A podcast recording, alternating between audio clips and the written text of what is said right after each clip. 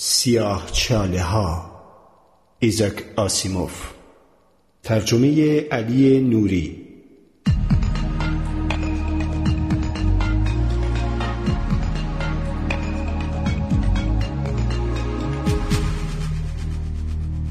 بخش اول کتوله سفید. در سال 1844 میلادی یک ستاره شناس آلمانی به نام فریدریش ویلهلم بسل ستاره ای را کشف کرد که قادر به دیدنش نبود.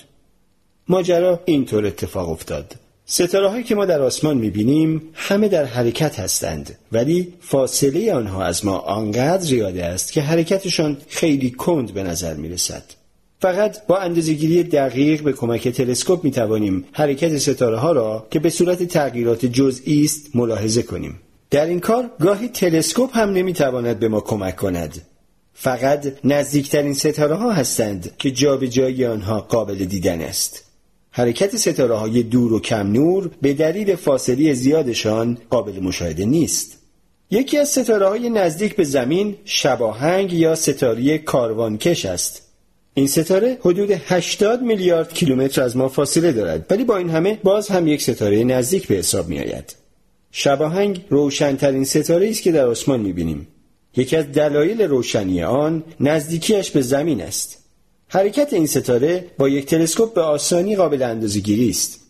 بسل می‌خواست این حرکت را با دقت مطالعه کند چون با گردش زمین به دور خورشید ما ستاره ها را از زاویه های مختلف می‌بینیم و به جای اینکه حرکت ستاره ها را در یک خط مستقیم ببینیم به خاطر گردش زمین این حرکت دارای نوسان اندکی است. هرچه ستاره نزدیکتر باشد اندازه این نوسان بیشتر است. با اندازهگیری مقدار نوسان می‌توان فاصله ستاره را از زمین حساب کرد. بسل به اندازهگیری نوسان ستاره شباهنگ علاقمند شد. او در حالی که وضعیت شباهنگ را در شبهای پی در پی اندازه می گرفت متوجه شد که نوسانش بیشتر از اندازه مورد انتظار است. پس از دقت زیاد او متوجه تغییر دیگری هم در وضعیت شباهنگ شد.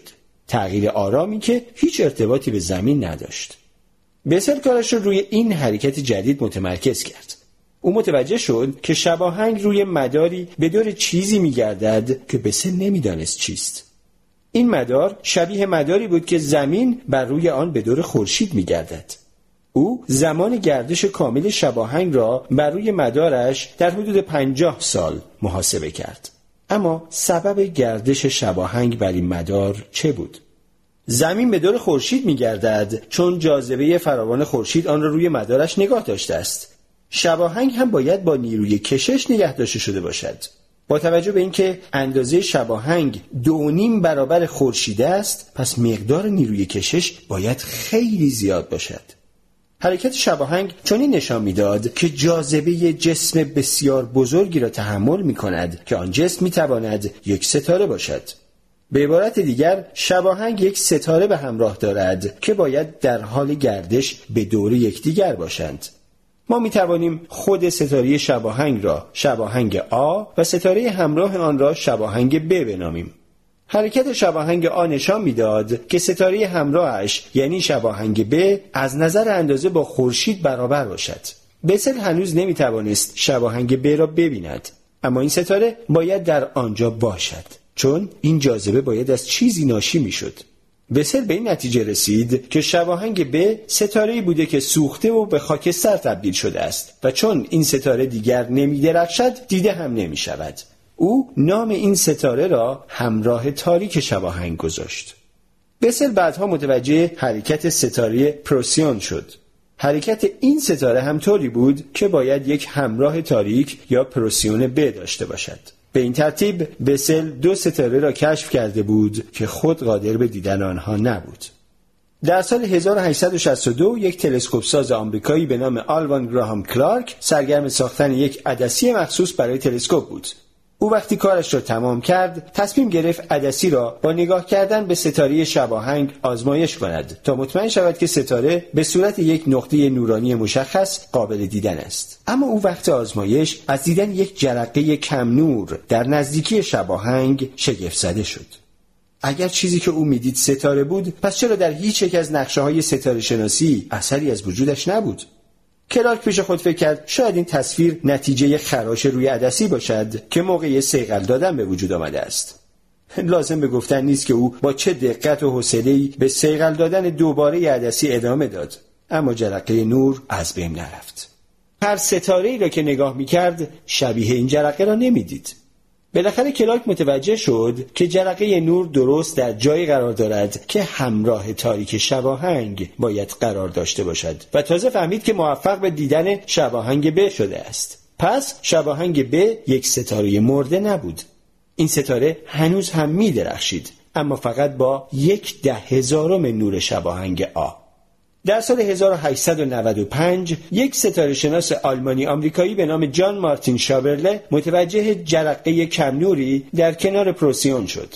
این جرقه نیز همان پروسیون ب بود و ستاره کاملا زنده.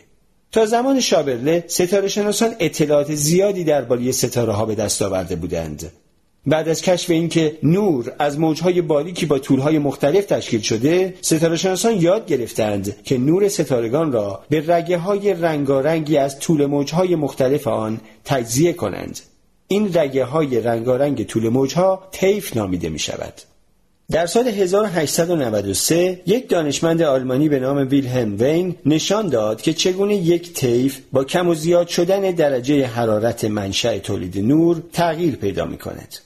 او ثابت کرد که وقتی یک ستاره می‌خواهد خاموش شود با سرد شدن رنگ آن نیز به سرخی میگراید اگر شباهنگ ب یک ستاره در حال مرگ بود آن هم باید سرخ رنگ می‌شد در حالی که نور شباهنگ ب سفید بود برای دقت بیشتر در این باره طیف نور شباهنگ ب باید به هیچ اشتباهی مورد مطالعه قرار می گرفت.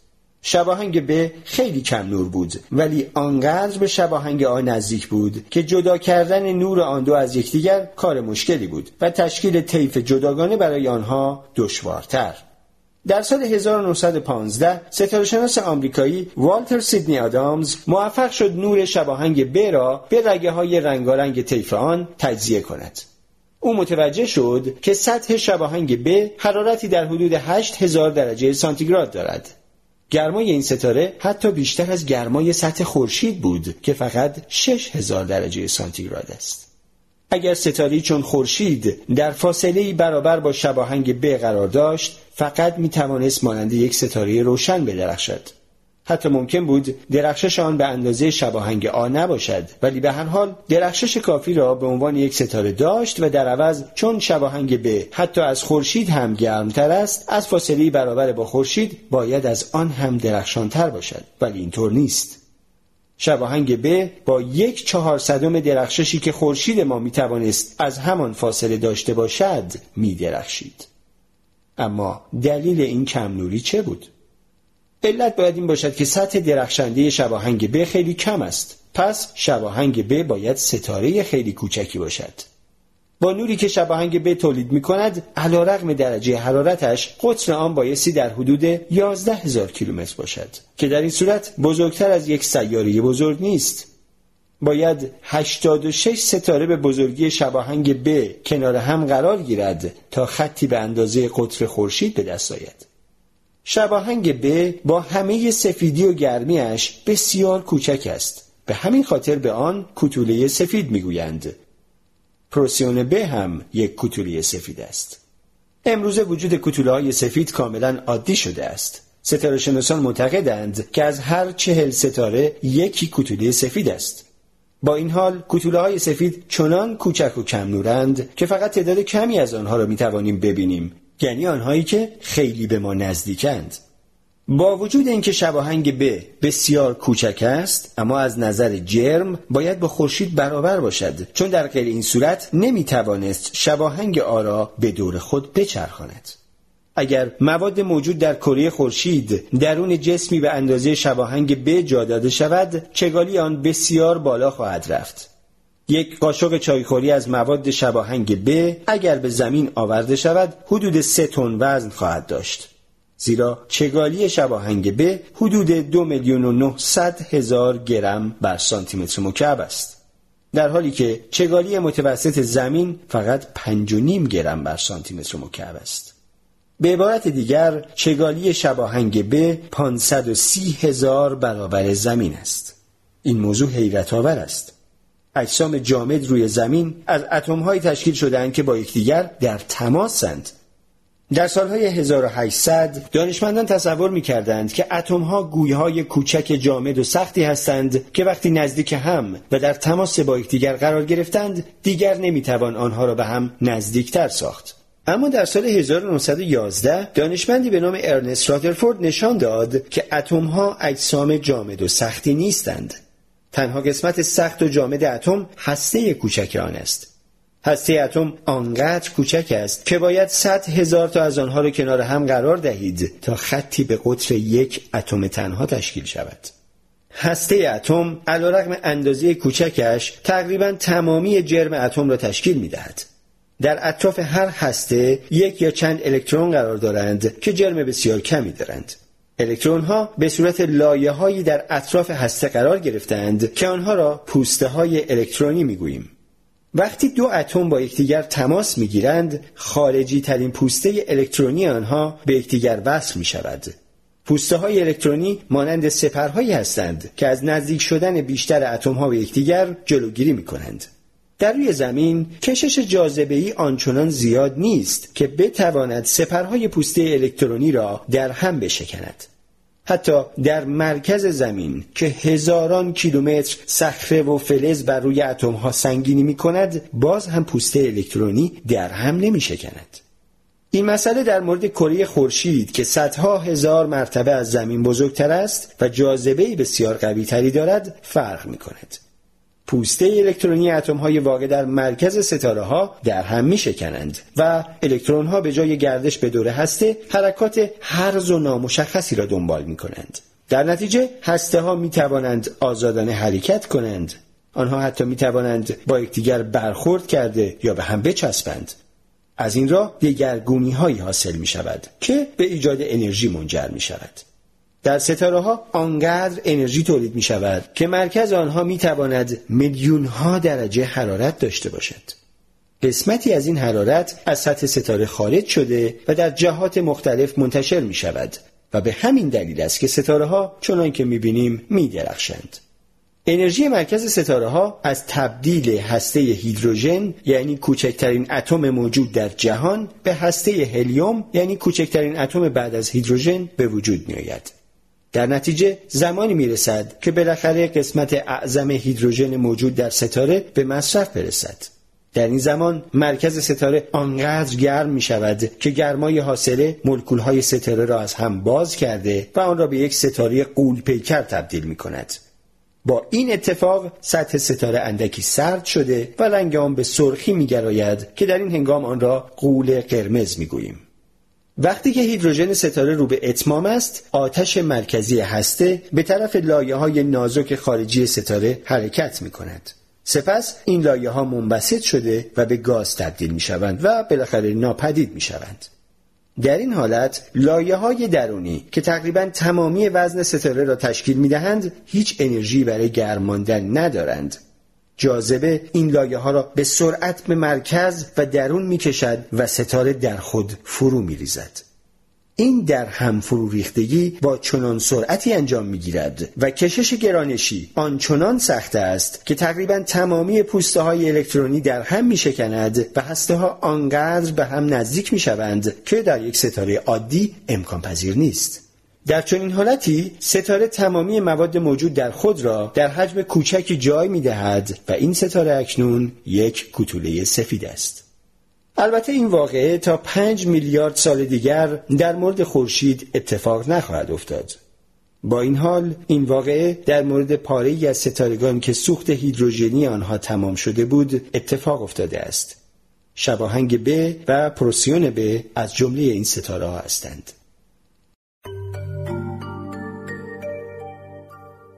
ابعاد و انفجارها هرچه به مرکز چیزی نزدیکتر شویم در مقایسه با قرار گرفتن در خارج آن کشش گرانشی قویتر می شود. فرض کنید شما بر روی خورشید ایستاده اید. کشش گرانشی که بر شما وارد خواهد شد 28 برابر کششی است که در روی زمین به شما وارد می شود. اگر مواد درون خورشید فشرده تر و فشرده تر شود و شما همچنان بر روی سطح فرضی آن که در حال کوچک شدن است قرار داشته باشید فاصله شما از مرکز خورشید کمتر و کمتر شده و کشش گرانشی بر روی شما بیشتر و بیشتر خواهد شد. فاصله شما در سطح خورشید تا مرکز آن در حالت عادی حدود 695 هزار کیلومتر خواهد بود. اما در سطح شباهنگ ب اگرچه همان مقدار مواد زیر پای شما قرار دارد ولی فاصله شما از مرکز آن فقط 24 هزار کیلومتر است. اگر شما در سطح شباهنگ به ایستاده باشید کشش گرانشی وارد بر شما 840 بار بیشتر از هنگامی خواهد بود که در سطح خورشید ایستاده باشید و 23500 بار بیشتر از زمانی که دوباره به سطح زمین برگردید. این موضوع را چگونه می توانیم آزمایش کنیم؟ آیا می توانیم ثابت کنیم که واقعا شباهنگ ب دارای چنین گرانش سطحی خارق‌العاده است در سال 1915 یک دانشمند آلمانی سوئیسی به نام آلبرت آینشتاین فرضیه جدیدی درباره گرانش ارائه کرد. بر اساس این فرضیه هنگامی که نور به طرف خارج و در جهت مخالف کشش گرانشی حرکت می کند تمامی طول موجهای آن کمی بلندتر می شود. هرچه کشش گرانشی قوی تر باشد طول موج هم بلندتر خواهد بود. بلندترین طول موجی که ما می توانیم ببینیم طول موج نور قرمز است یعنی هرچه طول موج نور بلندتر شود رنگ آن قرمزتر به نظر می آید یا اینکه در واقع به سمت انتهای قرمز طیف تغییر مکان می دهد.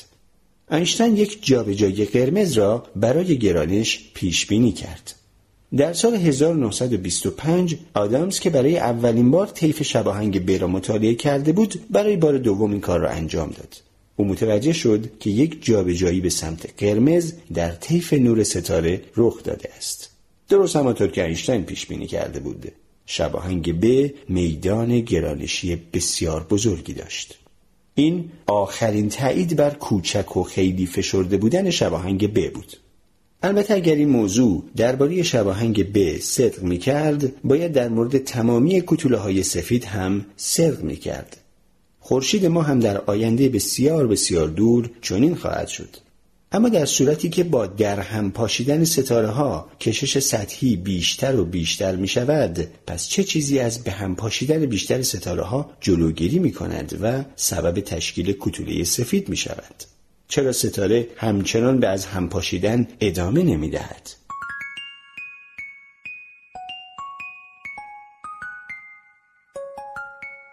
حتی پس از در هم شکستن پوسته های الکترونی و از هم جدا شدن اجزای اتم الکترون ها هنوز هم وجود دارند این الکترون ها بیشتر از هسته ها فضا اشغال کرده و مانع از هم پاشیدن بیشتر کتوله های سفید می شوند. با این حال هر چه ستاره سنگین تر باشد کشش گرانشی قوی تری دارد و مواد تشکیل دهنده آن فشرده تر است. کتوله سفیدی که سنگین تر از شباهنگ ب باشد فشردگی مواد تشکیل دهندهش بیشتر است و اندازه آن از شباهنگ ب کوچکتر خواهد شد. اما اگر یک کتوله سفید خیلی سنگین باشد چه اتفاقی میافتد؟ در سال 1931 یک دانشمند هندی آمریکایی به نام شوبراه مانیان چاندراسخار سؤال فوق را مورد مطالعه قرار داد. او نشان داد که اگر کتوله سفید از سنگینی کافی برخوردار باشد می تواند بر مقاومت الکترون ها هم غلبه کرده و سریعتر از هم بپاشد. او اندازه ای را که برای فرو ریختن بیشتر یک کتوله سفید لازم است مشخص کرد این اندازه حدود یک و چهار دهم برابر جرم خورشید است و به نام حد چندراسخار شهرت یافته است. وزن تمامی کتوله های سفیدی که تا کنون به وسیله ستاره شناسان کشف و مطالعه شده اند کمتر از این حد بوده است. این امر مسئله را مطرح می سازد.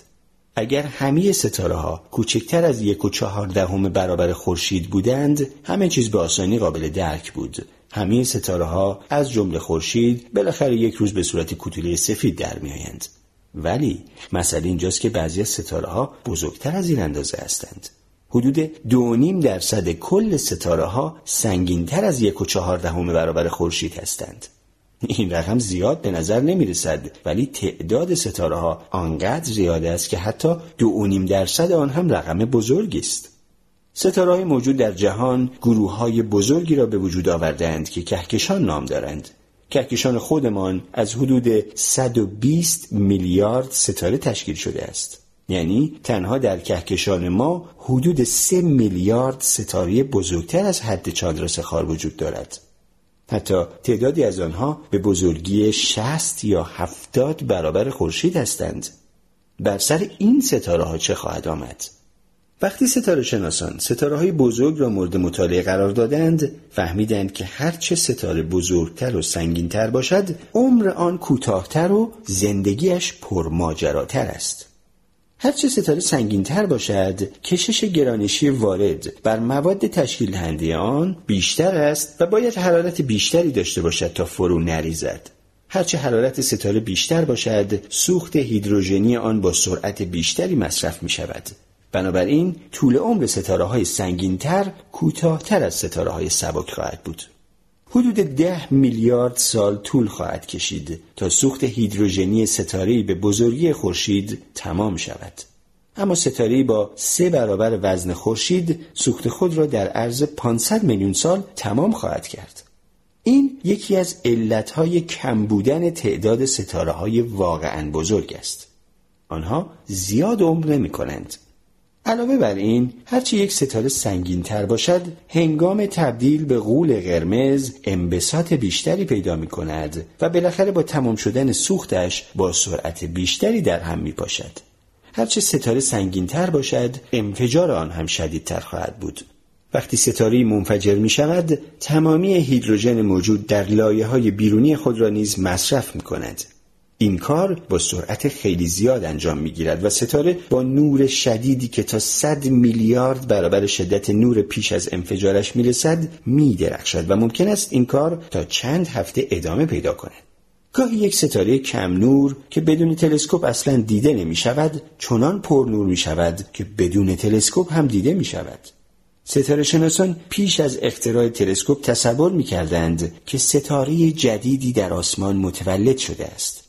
به همین جهت این ستاره ها را نووا می نامیدند که در زبان لاتین یعنی نوو جدید نوواهای خیلی روشن از انفجارهای واقعی ستاره های سنگینی به دست می آیند که اکنون سوپرنووا نامیده می شوند.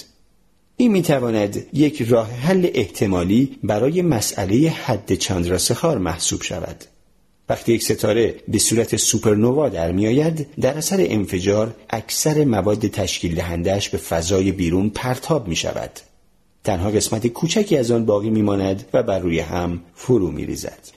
احتمالا هنگامی که یک ستاره سنگین منفجر می شود آنقدر از مواد تشکیل دهندهش به فضای اطراف پرت می شود که قسمت باقی مانده آن از حد چاندرسخار کوچکتر بوده و به طور عادی در هم می پاشد. در این صورت می توان نتیجه گیری کرد که ستاره ها در آغاز هر قدر هم که سنگین باشند در نهایت به کتوله های سفید زیاد سنگینی تبدیل نخواهند شد. اما آیا واقعا اینطور است؟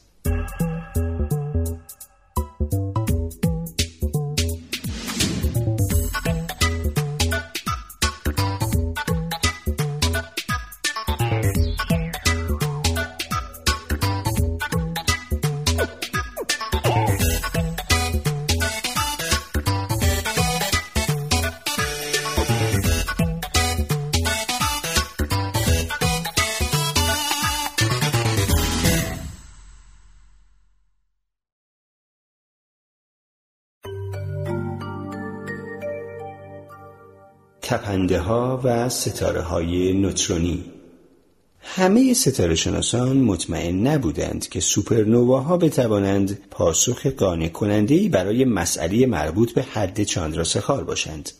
برخی از این دانشمندان همچنان به فکر کردن درباره انفجار ستاره های بزرگ ادامه دادند. به نظر می رسید که تنها قسمت به خصوصی از آنها می تواند به فضا پرتاب شود و این برای رساندن وزن ستاره ها به زیر حد چاندرسخار کافی نخواهد بود. در واقع آنها فکر می کردند که در یک انفجار سوپرنوا ستاره نمی تواند بیش از 90 درصد وزن خود را از دست بدهد. در این صورت ستاره که بیش از 15 برابر وزن خورشید وزن داشته باشد مطمئنا مقداری که از آن باقی میماند و در هم میپاشد باز هم بیش از حد چاندراسخار خواهد بود. علاوه بر آن از هم پاشیدن ستاره بزرگ گاه می‌تواند با چنان سرعتی اتفاق بیفتد که اگر قسمت باقی مانده کمتر از حد چندرسخار هم باشد الکترون ها را در هم بشکند. آنگاه چه اتفاقی خواهد افتاد؟ در سال 1934 یک ستاره شناس سوئیسی آمریکایی به نام فریت سویکی و یک ستاره شناس آلمانی آمریکایی به نام والتر بادپوتس پاسخ این سوال را یافتند. آنها مسئله را اینطور بررسی کردند. هسته اتم از دو نوع ذره ساخته شده است. پروتون و نوترون. آنها خیلی شبیه هم هستند به جز اینکه هر پروتون دارای یک بار الکتریکی است در حالی که نوترون هیچ بار الکتریکی ندارد. در اتم های معمولی الکترون ها در اطراف هسته قرار گرفتند. الکترون ها در اتم های در هم شکسته کتوله های سفید هم دارای بار الکتریکی هستند. اندازه بار الکتریکی موجود در الکترون درست برابر بار الکتریکی پروتون است ولی نوع آنها با یکدیگر متفاوت است. بار الکتریکی موجود بر روی پروتون را مثبت و بار الکتریکی الکترون را منفی مینامند. اگر یک الکترون و پروتون با فشار به سمت هم رانده شوند دو بار الکتریکی مخالف همدیگر را خونسا خواهند کرد. سویکی و باده فکر می کردند که اگر وزن یک ستاره در حال از هم پاشیدن بزرگتر از حد چندرسخار باشد و سرعت در هم پاشیدن به اندازه کافی زیاد باید همه الکترون ها به سمت هسته اتم رانده شوند. در این صورت پروتون ها به صورت نوترون در میآیند و ستاره در حال از هم پاشیدن باید چیزی به جز نوترون نداشته باشد. اگر الکترون ها وجود نداشته باشند دیگر هیچ چیز نمی‌تواند مانع نزدیک شدن و به هم رسیدن نوترون ها شود. بنابراین ستاره در حال از هم پاشیدن به یک ستاره نوترونی تبدیل می شود نوترون ها آنقدر از اتم کوچکتر هستند که ستاره نوترونی بسیار کوچک خواهد بود. مثلا خورشید که توپ بزرگی از گاز داغ است و قطر آن به حدود یک میلیون و چهارصد هزار کیلومتر می‌رسد اگر همه الکترون ها و پروتون های آن به نوترون تبدیل شوند و تمام نوترون های آن به هم بچسبند خورشید به صورت یک ستاره نوترونی در خواهد آمد که قطر آن به شش کیلومتر هم نمی‌رسد. با این حال هنوز همین ستاره وزن اولیه خود را حفظ خواهد کرد. به عقیده سویکی و باده کتوله های سفید از دیگرگونی ستاره هایی حاصل می شوند که برای انفجار به عنوان یک سوپرنووا خیلی کوچک باشند. ستاره که برای انجام مرحله سوپرنووا به اندازه کافی بزرگ باشد به ستاره نوترونی تبدیل می شود. خورشید ما برای چنین انفجاری خیلی کوچک است. روزی که خورشید ما در هم بپاشد به کتوله سفید تبدیل می شود نه ستاره نوترونی. ولی اگر یک ستاره نوترونی فقط چند کیلومتر قطر داشته باشد چطور می‌توان این فرضیه را آزمایش کرد و متوجه شد که آیا نظر سویکی و باده درست است یا نه؟ مطمئنا بهترین تلسکوپ ها هم کره کوچکی به قطر چند کیلومتر را از میلیون ها میلیون کیلومتر فاصله به ما نشان نخواهند داد. اما برای این آزمایش شاید راهی وجود داشته باشد. اگر ستاره خیلی بزرگی به یک ستاره نوترونی تبدیل شود انرژی حاصل از درهم پاشیدن ستاره به حرارت تبدیل خواهد شد. حرارت سطح ستاره نوترونی بایستی در حدود ده میلیون درجه سانتیگراد باشد.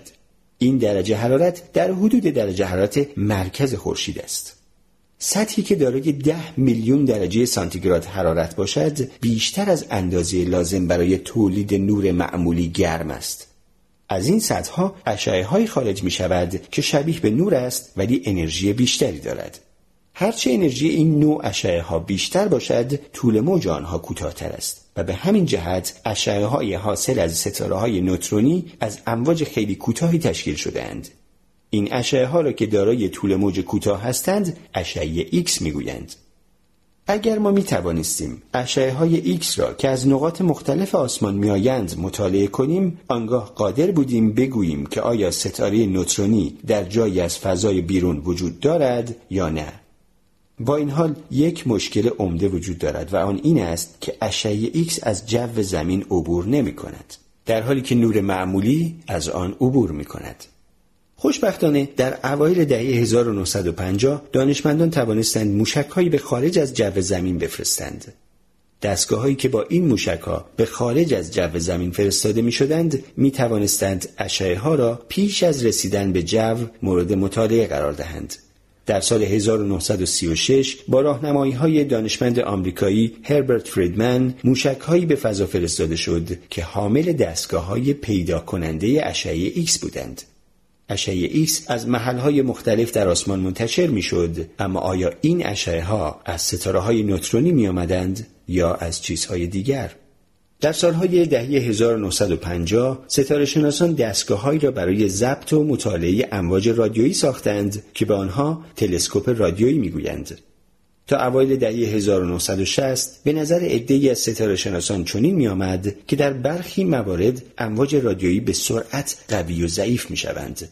به نظر می رسید که این تغییرات با چنان سرعتی انجام می گیرد که تلسکوپ های رادیویی قادر به گرفتن آنها نیستند. در سال 1967 یک ستاره شناس بریتانیایی به نام آنتونی هویش یک تلسکوپ رادیویی مخصوص ساخت که قادر بود این تغییرات سریع را نیز ضبط کند. این تلسکوپ در سال 1967 به کار افتاد و طی یک ماه ضربه های کوتاه یا تپش هایی از امواج رادیویی را ثبت کرد که از نقطه خاصی از آسمان به سوی زمین می آمدند. هر تپش فقط یک بیستم ثانیه دوام داشت و به طور منظم هر یک و سی و سه صدم ثانیه یک تپش دریافت می شد. تپش ها از نظر زمانی حتی به اندازه یکصد میلیونم ثانیه هم با هم اختلاف نشان نمی‌دادند. هویش جاهای دیگری در آسمان را نیز جستجو کرد و خیلی زود سه نقطه دیگر پیدا کرد که تپش های سریعی از امواج رادیویی را نشان می‌دادند.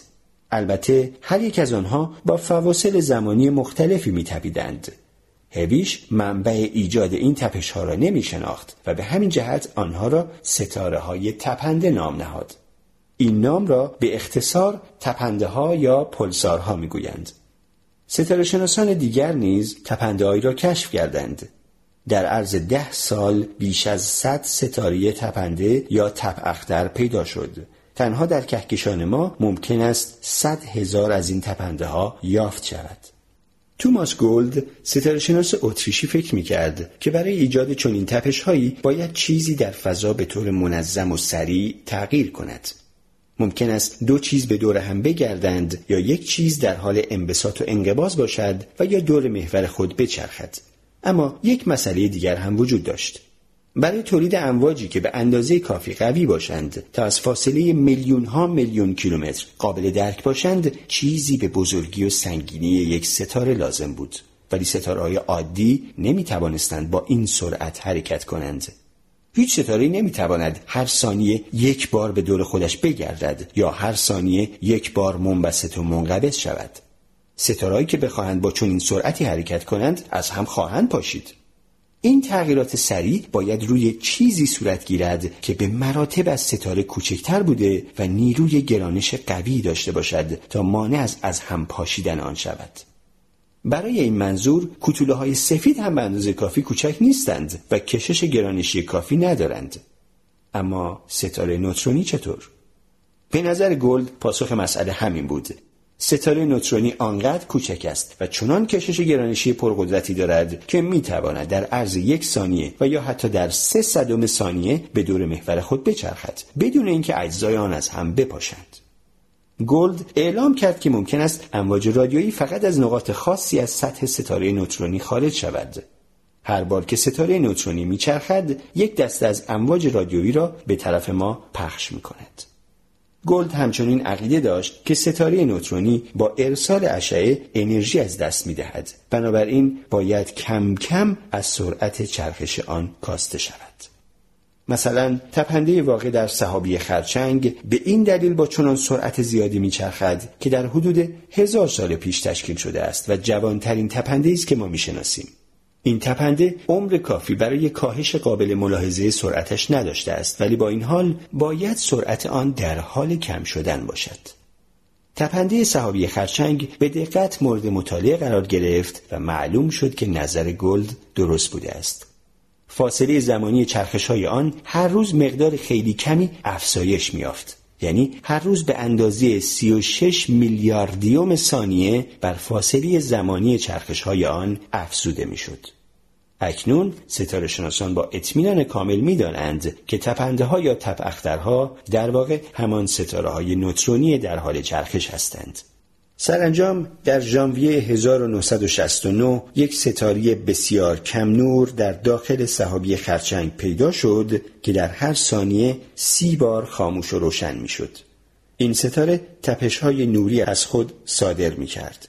این یک ستاره نوترونی واقعی بود و ستاره شناسان می توانستند آن را ببینند. از آن زمان به بعد یک ستاره نوترونی دیگر نیز در میان بقایای یک سوپرنوای دیگر کشف شده است. این ستاره نوترونی ولا ایکس یک نام گرفت زیرا که در صورت فلکی ولا یا همان بادبان ها واقع شده است. در سال 1975 وزن ولا ایکس یک اندازه‌گیری شد. معلوم شد که وزن آن یک برابر وزن خورشید است. وزن ولا ایکس یک بالاتر از حد چاندراسخار بود و این هم یک مدرک دیگر بود که نوترونی بودن آن را تایید می کرد.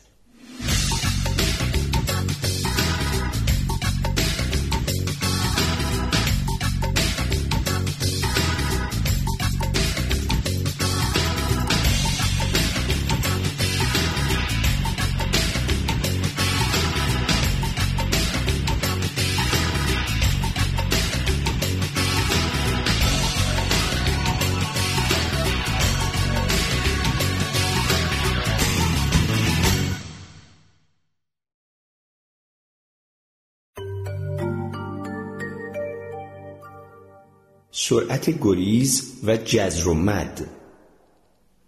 یک کوتوله سفید علاوه بر فشرده و سنگین بودن می‌تواند کشش گرانشی شدیدی داشته باشد. اما ستاره نوترونی بسیار فشرده تر و سنگین تر از آن است و کشش گرانشی آن نیز طبعا به مراتب قوی تر است. اگر یک ستاره نوترونی هموزن خورشید یا شباهنگ ب داشته باشیم وزن یک قاشق چایخوری از مواد تشکیل دهنده آن 1550 میلیون تن خواهد بود. فرض کنیم که وزن شما 50 کیلوگرم است. اگر شما بتوانید تصور کنید که بر سطح خورشید ایستاده اید وزنتان 1400 کیلوگرم خواهد شد. در شباهنگ ب حدود 1060 تن وزن خواهید داشت. ولی بر روی یک ستاره نوترونی وزن شما به چهارده میلیارد تن خواهد رسید. اما یک کشش گرانشی قوی به آن معنی نیست که شما هرگز نمی توانید از آن جدا شوید. اگر شما با سرعت کافی حرکت کنید حتی از اشیاء بزرگ هم می توانید فاصله بگیرید. دلیل آن این است که هرچه فاصله شما از آن شی بیشتر شود کشش گرانشی وارد بر شما کمتر خواهد شد. مثلا وقتی چیزی در حال دور شدن از کره زمین است جاذبه زمین آن را به سوی خود می کشد و به تدریج سرعت آن را کم کرده و بالاخره به سمت خود برمیگرداند. ولی اگر جسم با سرعت کافی حرکت کند می تواند در حین کاهش سرعت خود آنقدر از زمین فاصله بگیرد که دیگر جاذبه زمین نتواند بیشتر از آن سرعتش را کم کند. این جسم همچنان به حرکت خود ادامه داده و دیگر هیچ وقت به سمت زمین باز نخواهد گشت. سرعتی که برای دور شدن از زمین لازم است یعنی سرعت گریز از زمین حدود 11 کیلومتر در ثانیه است. هر موشکی که بتواند با سرعت 11 کیلومتر در ثانیه از جو زمین خارج شود دیگر روی زمین سقوط نخواهد کرد. سرعت گریز زمین خیلی زیاد نیست.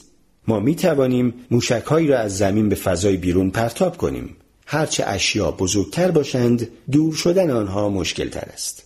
در مورد مشتری که سیاری بزرگتر از زمین است و میدان گرانشی قویتری نیز دارد سرعت گریز حدود 60.5 کیلومتر بر ثانیه است. این سرعت برای خورشید 617 کیلومتر بر ثانیه و برای شباهنگ ب 3400 کیلومتر بر ثانیه است. اگر یک ستاره نوترونی هموزن خورشید را در نظر بگیریم سرعت گریز از سطح آن 192360 کیلومتر در ثانیه باید باشد. در واقع برای چیزی که در سطح ستاره نوترونی قرار گرفته جدا شدن کار بسیار دشواری خواهد بود. اما به هر حال نور می تواند از عهده این کار براید سرعت حرکت نور حدود 300 هزار کیلومتر بر ثانیه است. پرتوهای دیگر هم که از امواج مشابهی ساخته شده اند مانند امواج رادیویی و اشعه ایکس هم می توانند این کار را بکنند. و به همین علت است که ما می توانیم ستاره نوترونی را کشف کنیم. طبق قانون گرانش نیوتون اگر شما فاصله خود را از مرکز یک جسم فضایی دو برابر کنید کشش گرانشی آن به یک چهارم کاهش خواهد یافت مثلا در سطح خورشید فاصله شما از مرکز آن حدود 695 هزار کیلومتر خواهد بود. حالا اگر 695 هزار کیلومتر از سطح خورشید دور شوید فاصله شما از مرکز آن دو برابر شده و کشش گرانشی آن به یک چهارم کاهش می‌یابد. اما در سطح یک ستاره نوترونی شما فقط 8 کیلومتر از مرکز آن فاصله خواهید داشت. بنابراین در فاصله 8 کیلومتری از سطح آن فاصله شما از مرکز ستاره دو برابر شده و کشش سطحی آن به یک چهارم سطح ستاره کاهش می‌یابد. پس کشش گرانشی ستاره نوترونی در اثر دور شدن از آن با سرعت بیشتری کاهش پیدا می کند. فرض کنید که در فاصله بسیار نزدیکی به یک ستاره نوترونی و در حالتی قرار گرفته اید که پاهای شما به سمت ستاره است. پاهای شما نسبت به سرتان به ستاره نزدیکتر خواهد بود و کشش گرانشی بیشتری بر آن وارد خواهد شد. نیروی گرانش ستاره نوترونی با دور شدن از آن با چنان سرعتی کاهش می‌یابد که حتی در فاصله کوتاهی مانند فاصله سر تا پای شما نیز این کاهش قابل ملاحظه خواهد بود. در اثر متفاوت بودن نیروی کششی وارد بر سر و پاهای شما کشش قابل ملاحظه‌ای در بدن شما ایجاد خواهد شد یعنی در حالی که پاهای شما به سمت پایین کشیده می شود سر شما به سمت بالا کشیده خواهد شد این کشش را در اصطلاح جزر و مد گرانشی می گویند می‌دانیم که نیروی گرانش ماه زمین را قدری به سمت خود می کشد آب از سمت روبه ماه و از طرف مخالف آن قدری به سمت بالا کشیده می شود این عمل سبب ایجاد جزر و مد دریاها می شود و به همین جهت هم نام این کشش را جزر و مد نهادند.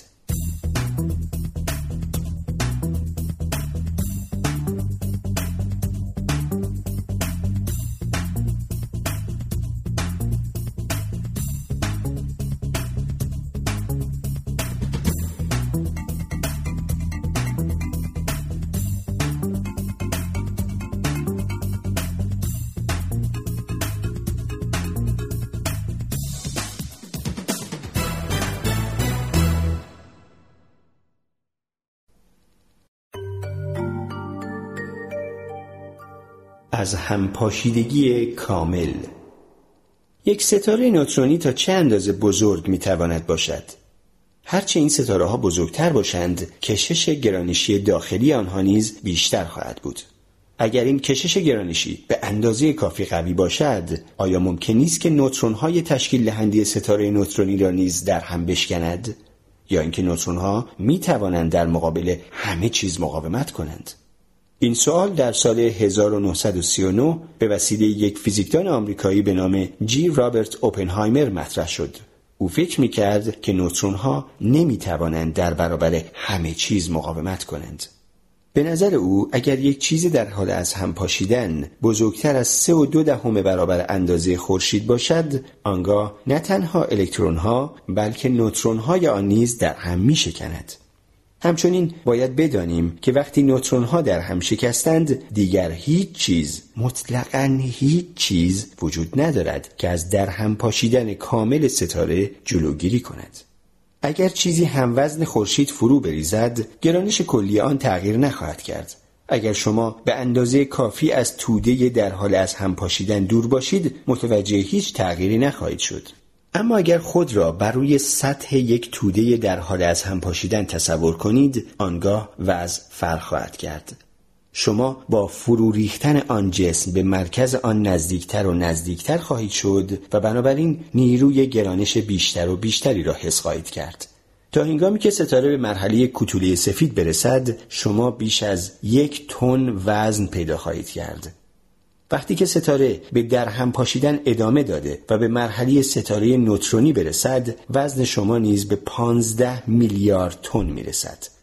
و اگر در هم پاشیدن ادامه یابد و از مرحله ستاره نوترونی هم بگذرد و به اصطلاح به طور کلی در خود برنبد وزن شما از پانزده میلیارد تن هم بیشتر و بیشتر و بیشتر خواهد شد.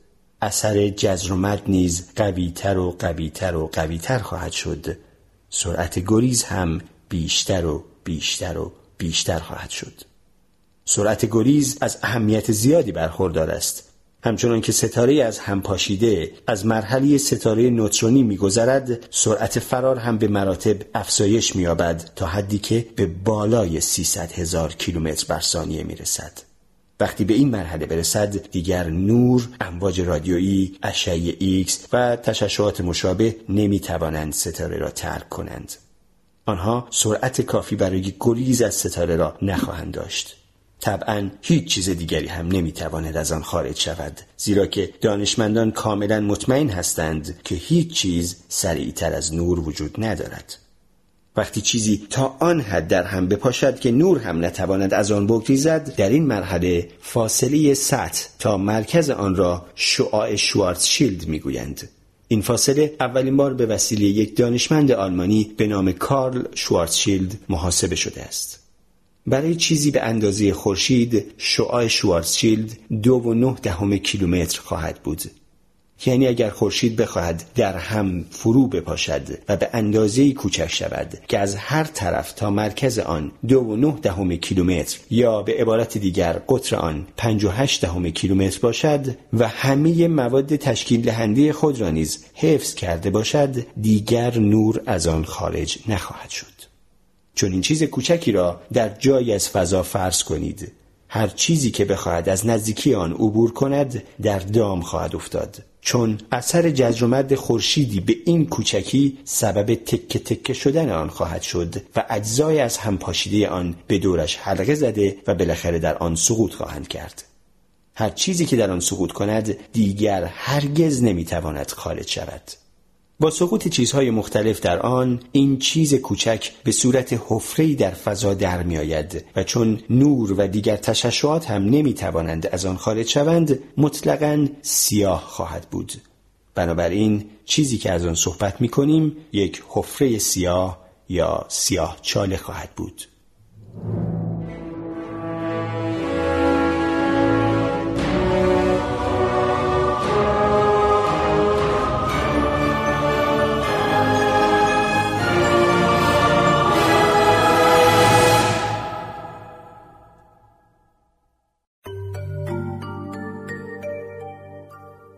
پایان کار سیاه چاله ها آیا راهی برای پیدا کردن سیاه چاله ها وجود دارد؟ اگر سیاه چاله ای به اندازه کافی به ما نزدیک بود می توانستیم نیروی جاذبه آن را احساس کنیم اما فرض کنید که یک سیاه چاله در میان ستاره ها و خیلی دور از ما قرار دارد آیا می توانیم وجود آن را ثابت کنیم؟ یک سیاهچاله به وزن خورشید قطری کمتر از قطر یک ستاره نوترونی خواهد داشت علاوه بر آن سیاه چاله تپش های نوری هم از خود خارج نخواهد کرد. با این اندازه کوچک و با وجود اینکه هیچ پرتوی از آن خارج نمی شود چطور امکان دارد که یک سیاه چاله را پیدا کنیم؟ خوشبختانه راه حلی برای این مسئله وجود دارد. گرچه از سیاهچاله هیچ تشعشعی خارج نمی شود اما چیزهایی که در سیاهچاله سقوط می کنند به هنگام سقوط از خود اشعه ایکس منتشر می کنند. البته هر چیز کوچکی که در سیاهچاله سقوط کند تنها مقدار کمی اشعه ایکس از خود منتشر می کند و این مقدار برای کشف آن در فاصله میلیون ها میلیون کیلومتری کافی نخواهد بود. حال تصور کنید همیشه مقدار زیادی از مواد در حال فرو افتادن به درون سیاهچاله باشند.